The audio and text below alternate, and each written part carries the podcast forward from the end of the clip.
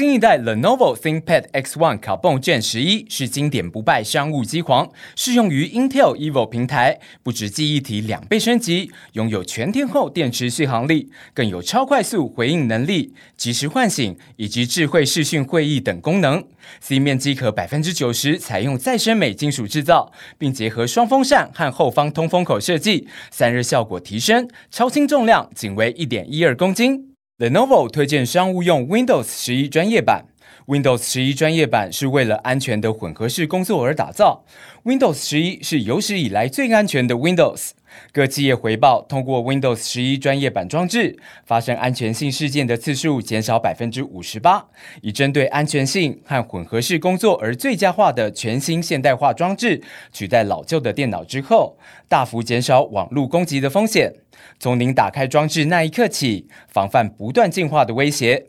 Windows 十一专业版将硬体和软体结合成一开箱就能使用的层层强大防护，以保护您的装置、资料、应用程式、身份识别和服务。此外，Windows 十一专业版还能与安全的云端服务搭配运作，协助您发展自己的混合式工作场所，提供员工更多弹性，并且支援组织的零信任方案。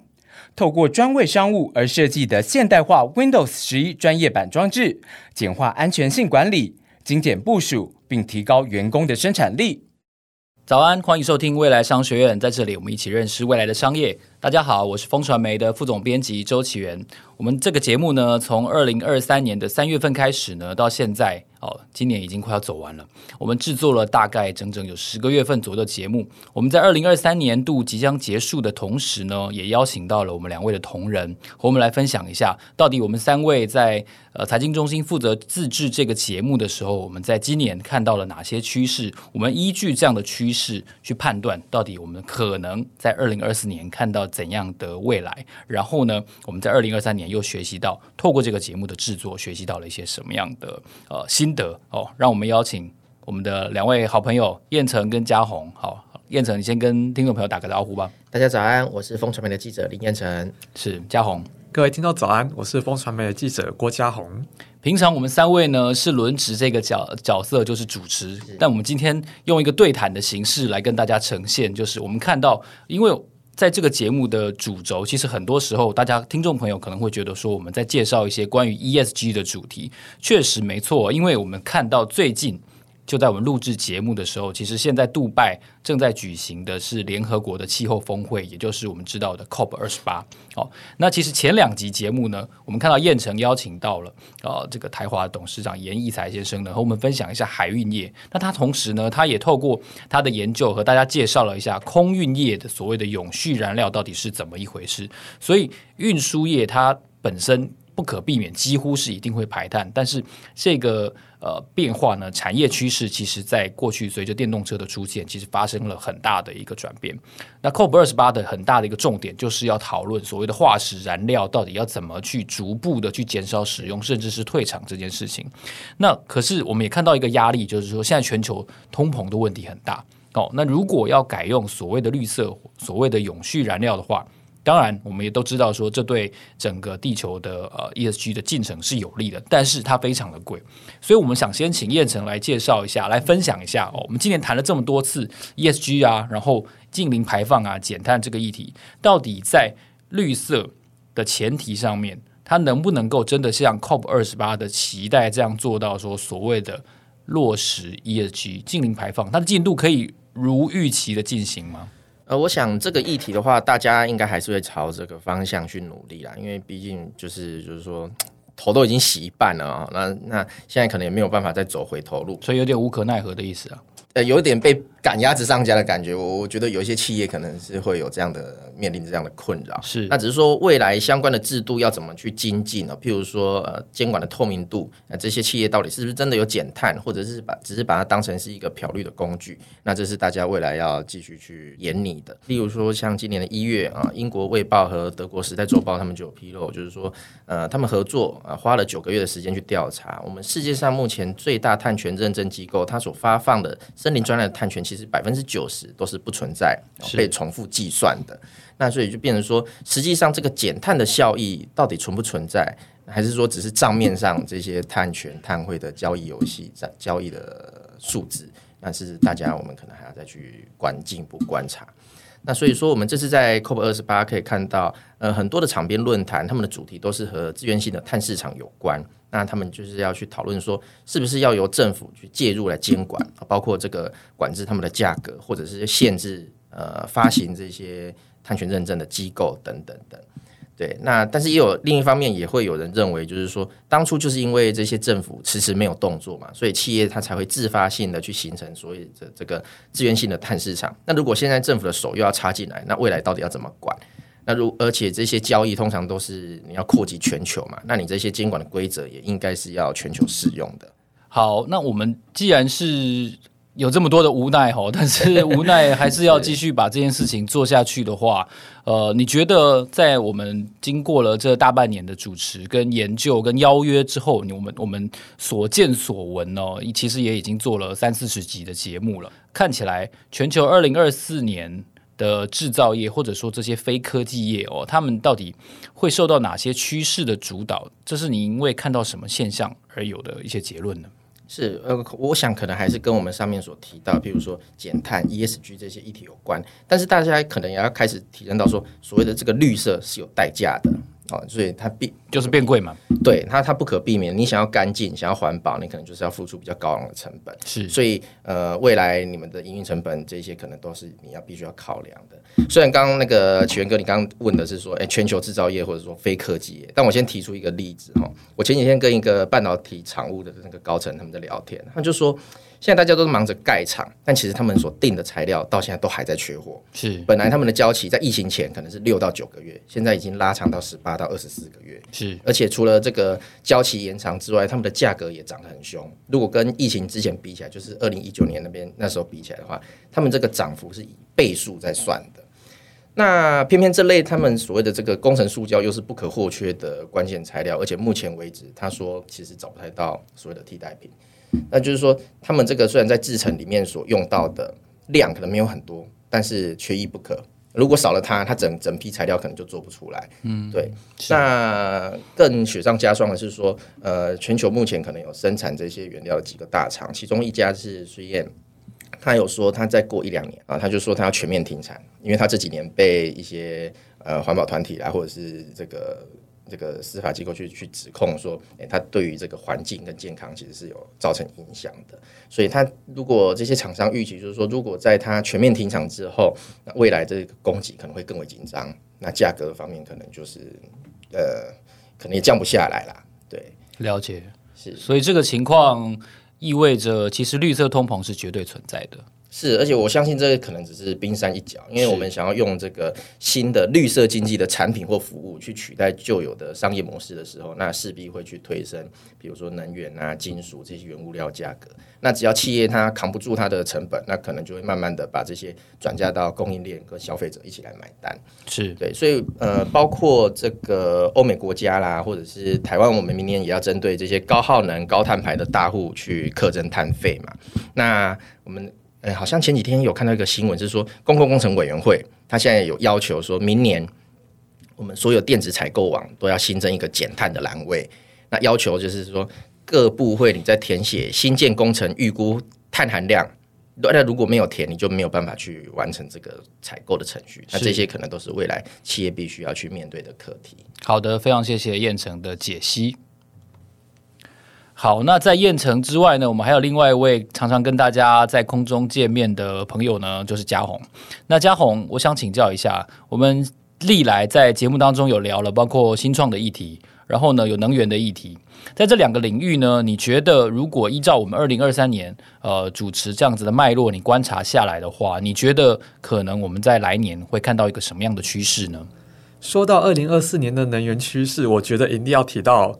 中国就现在大家都在谈二零五零年的净零碳排嘛，现在这已经是全球一百个国家目标。然后中国更是积极的发展再生能源，因为对中国来说，这是他取得一个国际话语权的机会。但是最近英国智库 Carbon Brief 在最近的报告中指出，中国光是二零二三年新增的太阳能装置容量，就已经是美国整体太阳能装置容量的两倍。是，而且中国在二零二三年新增的太阳能、风能、水力和核电的装置容量，就相当于是法国的总用电量。就由此可见，中国的再生能源正在急速的发展。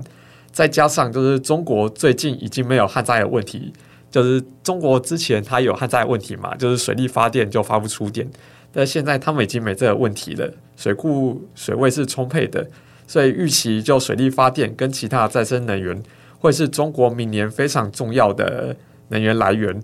然后 那个智库就预估，中国在化石燃料的发电那个碳排是有可能降低的，而且这可能是结构性的改变，代表再生能源已经开始取代传统的化石燃料，这是净零碳排一个很重要的一步。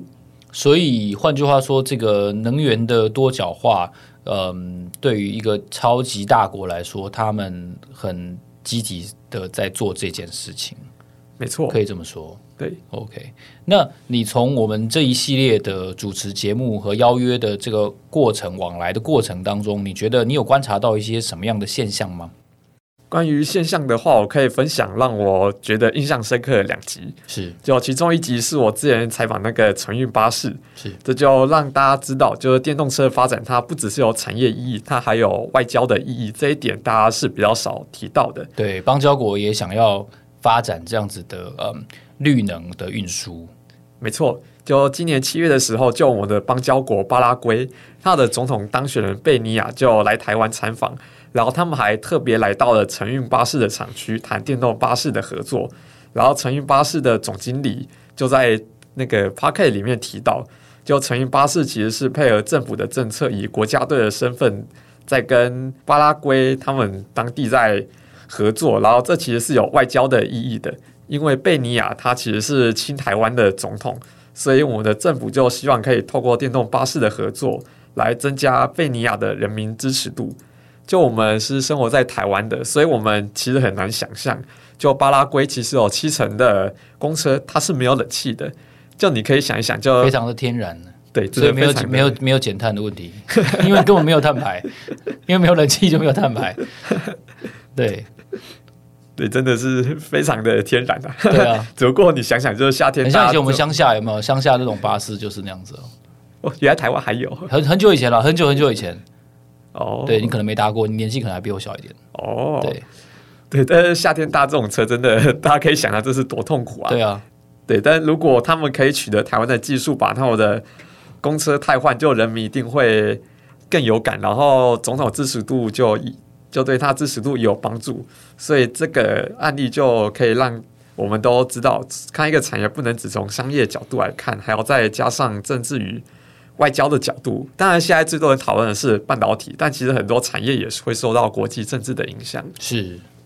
那除了这集之外，还有另外一集是什么？你觉得印象比较深刻的？哦，另外一集是那个日药本铺，是，就是通常药妆店都会有药师来协助消费者，然后根据他有的病情和身体状况来建议药物。然后那个日药本铺的受访者陈瑞峰特助在 Podcast 里面提到，就是根据他的观察，就在那个药妆店。主动会去找药师去那个问问题去协助的，大多都是老人。然后年轻人通常不喜欢被打扰，所以通常不太会去找药师。然后这个其实还蛮符合就是现在人的那个习惯，因为像所以你也不会去找药师。对，像我像我也不会去找药师。然后我买东西其实也不喜欢，就是有人来打扰来推销。其实我也是，对对。代表权哥还年轻，呃，也可以这么说。对，所以这要凸显的世代之间不同的沟通模式，但是这也凸显就 AI 可以在当中扮演的角色。就日药本铺现在正在开发 AI 的药师，然后那其实是一个有触控荧幕的机台，它就摆在店里面，就让消费者可以自己去点按，自己去问问题，然后它可以根据消费者的身体状况来推荐那个药物，就跟真的药师一样。就因为现在年轻人逛店不喜欢被打扰，然后通常我们有问题都会自己去 Google 自己去找答案，所以这个 AI 药师就很符合就年轻人的使用习惯，就可以扮演一个破冰的角色。是对，所以若考量到现在年轻人这种的购物与沟通习惯，这种自助式的 AI 服务系统就很有可能会在未来的零售业扮演重要角色。是，谢谢嘉宏的这个分享哦。那他们两位各自介绍了他们在呃今年二零二三年在主持这个节目的时候，我们自己的一些创新跟实验。其实老实说，这个节目我觉得是蛮实验性质的，就是到底我们应该要走向什么地方？哦，我相信同业其实也做很多 podcast 哦，但是可能比较少做一集单集，就是顺便也回顾一下我们在过去这一年所做了什么样的事情，然后我们自己学到了些什么样的东西。所以这集其实我们扮演的是这样子的的角色。有一个回回顾跟展望的角色，透过我们自己三位主持人的对谈，然后我们在这个方面呢，我还想分享一下，就是到底可能会在二零二四年看到的一些科技趋势哦。我自己是会玩 Pokemon Go 的人，所以在过去这些年呢，其实我觉得，嗯，Pokemon Go 它带起的是大家对于 AR 的想象跟实践一个很重要的一个应用，然后在。前不久几个月前呢，我们当然也看到了苹果终于发表了它的一款 AR 装置，就是 Vision Pro。它在 WWDC 上面呢，把这个头戴式装置正式介绍给全世界的苹果的用户。那老实说，我觉得它的价格是蛮贵的哦，就是大概新台币应该有十万左右。太亲民，对，真的是蛮贵的。就是以它可能有限的应用来说，然后可能它能做到的事情来说，当然，嗯，我记得在库克在介绍的时候，他说。这个 Apple 这个 Vision Pro 它有非常多创新的地方，包括了它有一个呃单独的操作系统，就是 Vision OS。然后呢，它也使用了这个 Micro LED 这个产这个零组件去让它的解析度变得非常高，等于它能够帮。苹果的用户做到的事情，就是一旦你佩戴了这个 Vision Pro 之后呢，你可以透过它的相机，透过它的三 D 的这个视觉的效果呢，还有它的晶片，超高效的这个晶片呢，让你在嗯 iCloud 上面，或者是你拍的 iPhone 上面，你去用非常巨大的比例，就是大概跟你身高等一比一等比例去看这个照片跟这个影片，然后。甚至是如果你拍的是全景照片的话，你甚至可以用一个非常巨大的解析度去在 Vision Pro 的视觉当中去检视这个全景照片的一些细节，然后等于它是一个环绕的效果。然后你好像回到了，比如说假设你是在东京迪士尼拍的，或者说你是在某一个嗯冰川哦，或者是富士山上面拍的话，你就可以看到那个冰川、那个富士山的那个视觉的感觉。所以，所以虽然它有呃包括了什么减产啊，然后包括太贵啦这些坏消息，所以我觉得嗯。AR 这件事情，呃，在苹果终于出手了之后，我觉得它应该还有一些被扩增，就是能够在现实生活中或者是在实体经济中能够被嫁接、被应用的一些地方。那我刚才提到了 Pokémon Go 嘛，这个游戏化这件事情可能是 AR 一个非常非常重要未来的出海口。如果它能够成为产业经济的一环的话，那我觉得游戏一定是呃其中不可或缺的一个一个面向。那我知道说，其实像最近的那个基隆的那个光影节，他们就应用了这个效果，就是他把它游戏化，把 AR 游戏化，然后把真实的景物跟游戏的情节呢结合在一起。像他们有做一个腰果小学的角色的人物，跟大家。搭配这次基隆光影节的活动，等于他们在基隆呃基隆的七个行政区呢，他们把几个角色，包括了什么水果奶奶啊，然后包括了一些什么妖果世界，就是游戏当中的这个这个游戏的妖怪，然后在这一次的光影节当中，作为一个同时是游戏的主轴，它也是哦、呃、串接整个基隆全区的故事的主轴，等于是透过 AR。游戏化这件事情，去让呃用户或者说让参与者去认识整个七龙基隆的七个景点。那像像他就跟那个萨诺斯的手套一样，他只要收集呃宝石，但他收集的是七颗爱心宝石。然后收集到宝石的话呢，你就能够去兑换一些赠品。其实，我印象中去年的基隆的那个博览会，我也有去参加。我觉得基隆每年在年底的时候的一些呃活动呢，都让大家印象非常深刻。然后。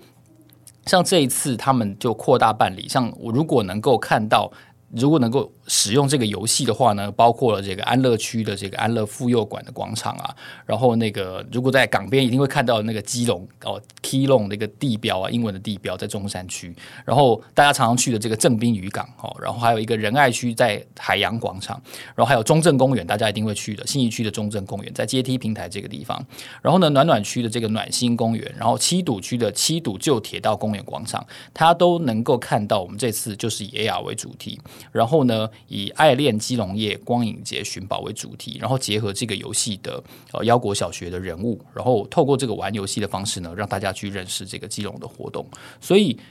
看到有地方政府真的。用 AR 这个效果去创造，诶，结合城市的行销、城市的这种这种导览的活动，我就觉得可见，其实苹果可能只是第一步而已。我觉得接下来可能在产业界或者在地方政府，可能都还会看到很多类似这样的应用，就是它透过 AR，然后去塑造一个完全不一样的视觉效果。因为毕竟视觉呃比听觉更直接。好，然后而且它可以塑造一个身临其境的感觉，所以这个科技趋势呢，我相信应该会在二零二四年继续的发酵，只是会是不同的面向、不同的事件，可能大家也值得拭目以待哦。然后我在我们在这边呢，我也想要非常谢谢我们过去这大半年来哦参与的听众朋友，其实每一则 Apple Podcast 的留言呢，我们都有看哦。